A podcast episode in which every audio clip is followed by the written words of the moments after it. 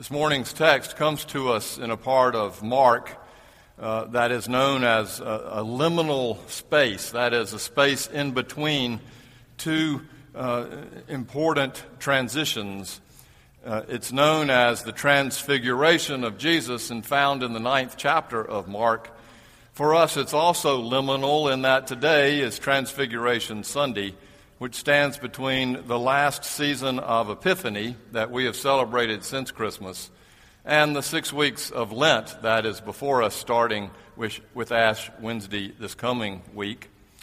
This text uh, is important to us in many ways, in that it gives us a picture of Jesus as both divine and human, and how in each case these personas of Jesus feed the other and are of ultimate importance for who he was and what his meaning uh, is for us. So may we receive in the reading of this word a transmorgification uh, in our lives, uh, lifting this up as God's word to us. Six weeks later, that's later after the disciples and Jesus had been at Caesar, Caesarea Philippi, when Jesus asked them, Who do you say that I am? And Peter said, You're the Messiah. And then Messiah then began to tell them that he must suffer and die. And Peter said, No, not you, Lord. And, and, and Jesus said to Peter, Get behind me, Satan. Six weeks after that first announcement of Jesus' suffering passion, Jesus took with him Peter and James and John and led them up a high mountain apart by themselves. And he was transfigured before them, and his clothes became dazzling white, such as no one on earth could bleach them. And there appeared to them Elijah with Moses, who were talking with Jesus. Then Peter said to Jesus, Rabbi, it is good for us to be here. Let us make three dwellings one for you, one for Moses, and one for Elijah. For he did not know what to say, for they were terrified. Then a cloud overshadowed them, and from the cloud there came a voice This is my son, my beloved. Listen to him. Suddenly, when they looked around, they saw no one with them anymore, but only Jesus. As they were coming down the mountain, he ordered them to tell no one about what they had seen until after the Son of Man had risen from the dead. So they kept the matter to themselves, questioning what this rising from the dead could mean. This is the word of the Lord. Thirty years ago, I was about 50 a movie came out that won a couple of Academy Awards that you might remember called Cocoon.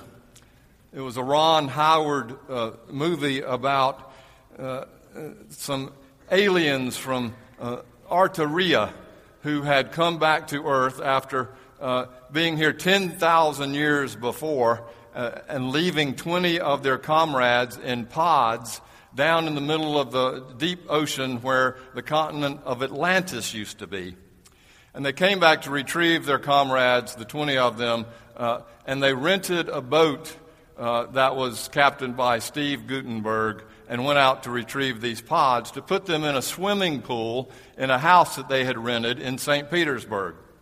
Next to the house happened to be a retirement home uh, where it was discovered that this house had a pool and several of the gentlemen, this is a great cast, by the way, Wilford Brimley and Hume Cronyn and um, Don Ameche, uh, uh, Brian Dennehy, who happens to be the leader of the uh, uh aliens, and, and women uh, Jessica Tandy, Maureen Stapleton.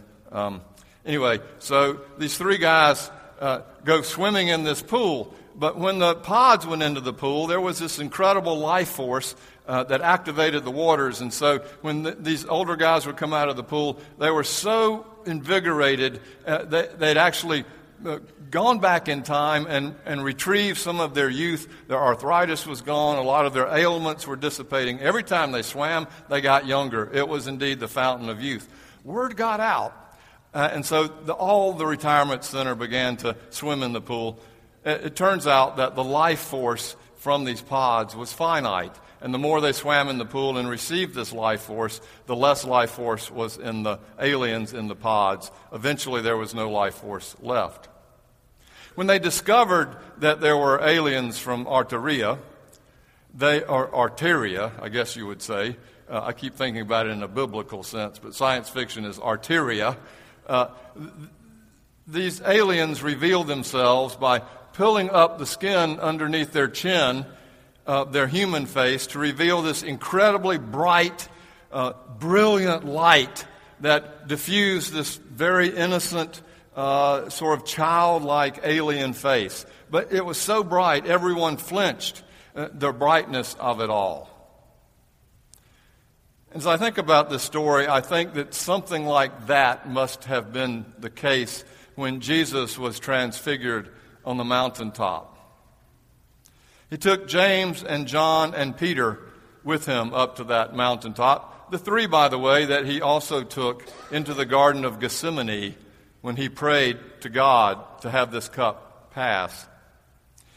As he's standing there, he is transfigured. The word is metamorphosis in Greek, as a caterpillar is transfigured or metamorphized into a butterfly transmorgified, as Bill said. It's a great word.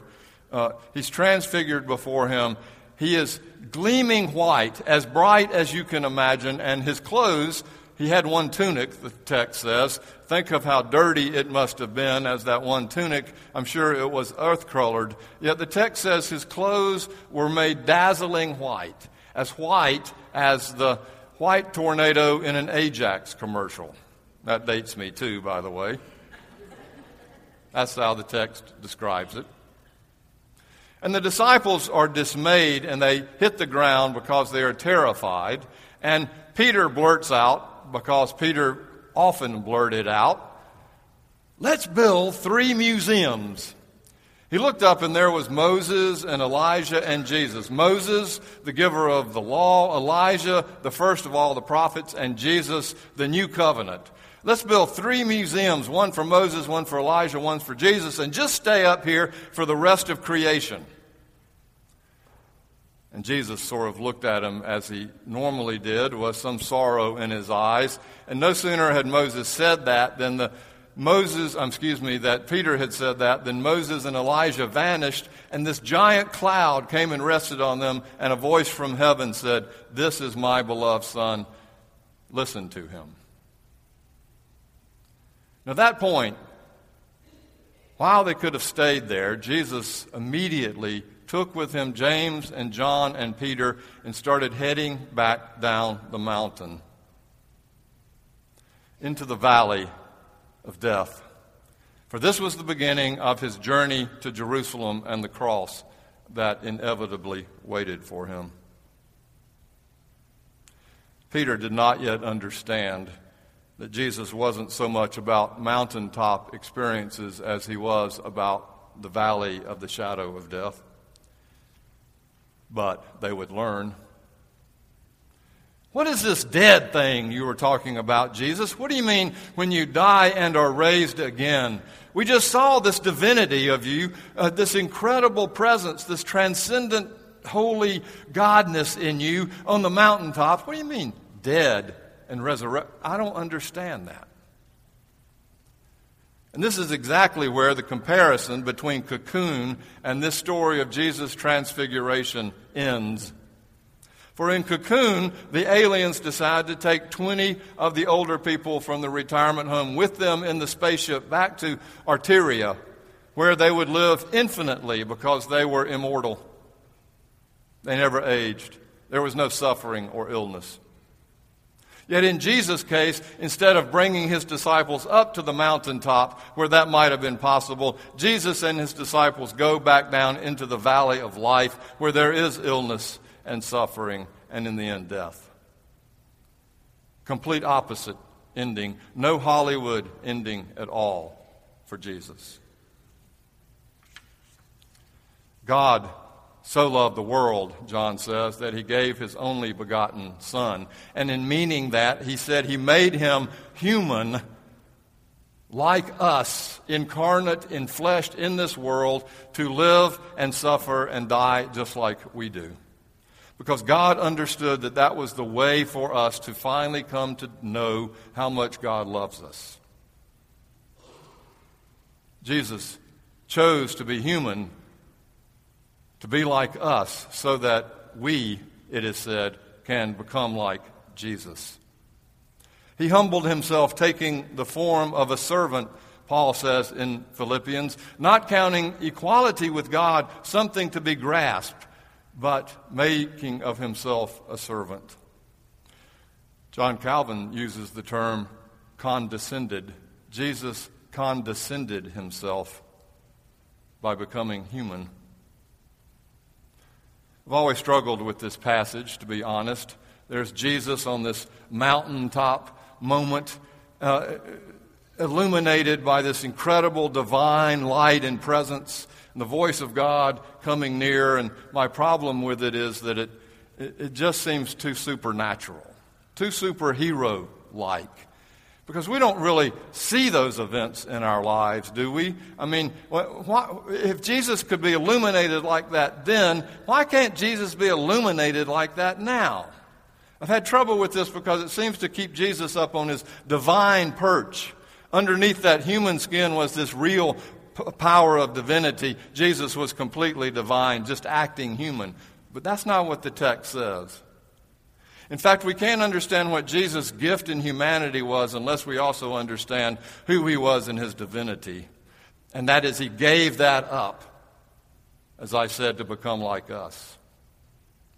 And the reason I've had trouble with this is because I keep searching for that giant burning bush illumination event where we are dazzled, even terrified by the power of God. And, and maybe in a way to hear God's voice that clearly and plainly to define who I am. Annie Dillard, in her book Pilgrim at Tinker Creek, says that she read about a doctor who in Europe was the, one of the early surgeons who performed cataract surgery. And when he removed the bandages from this uh, woman's eyes, she said all of a sudden she saw a tree with lights in it, is how she described it. For Annie Dillard, this started her own journey of looking for a tree with lights in it. She wrote, it was for this tree I searched through the peach orchards of summer, in the forests of fall, and down the winter and spring of years. Then one day I was walking along Tinker Creek thinking of nothing at all, and I saw the tree with the lights in it. I saw the backyard cedar where the mourning doves roost, charged and transfigured. I stood on the grass with the lights in it, grass that was holy fire, utterly focused. It was less like seeing than being for the first time seen, knocked breathless by a powerful glance. The vision, she said, comes and goes, but I live for it. So here's a what if. What if, because we uh, are, uh, have enculturated ourselves to see what we see and to perceive what we perceive, and, and do not actually see the total reality of life around us, physicists say that we only really get or know 5% of reality. What if, in fact, this incredible, brilliant, divine presence of God in Jesus Christ is made real in every single atom in the world? That this light is there. What if, in fact, if that's true, then every single creature and human being carries within him, him or herself, by virtue of being created in the image of God, that same incredible light of God. That when we pulled up our human face, underneath you would see this incredible shining presence of the divinity, too. Some of us feed that divinity. We nurture it by the power of the winds of the Holy Spirit, it grows. And some of us try to douse it and put it out, drowning it in all the thousands of different ways that we try to drown everything else. Yet it's never fully out because it's the light of God.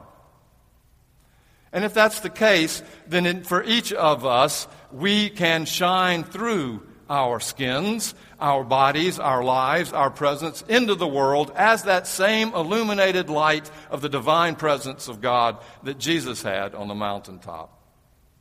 What if, if I can take a personal moment, um, uh, this occurred to me through a man that uh, we are remembering this week, uh, Coach Dean Smith, who died. He was for me one of my models, exemplars, and heroes. I knew about his uh, uh, being a member of Binkley Baptist Church in Chapel Hill. I knew that when he was an associate uh, coach, and not a full coach, that his preacher, Robert Seymour, took him out to lunch and said, Dean, I challenge and charge you as a disciple of Jesus Christ to help integrate Chapel Hill as part of your job as a coach at North Carolina. And Dean took that seriously and took with him a young black theological student to the Pines restaurant, where the owner of the Pines, knowing Dean, let them in. It was the first time that integration had happened in the city. And Dean did it as an assistant, because if he had been a coach, no great risk. But as an assistant, he could have lost his job. As I read more about that, I discovered that Dean was doing that kind of stuff all the time. I got to know him a little bit. His, uh, his daughter was a, a, member of my high school, Sharon. Uh, she consequently married a good friend of mine named Tim Kepley. I heard story after story about how Dean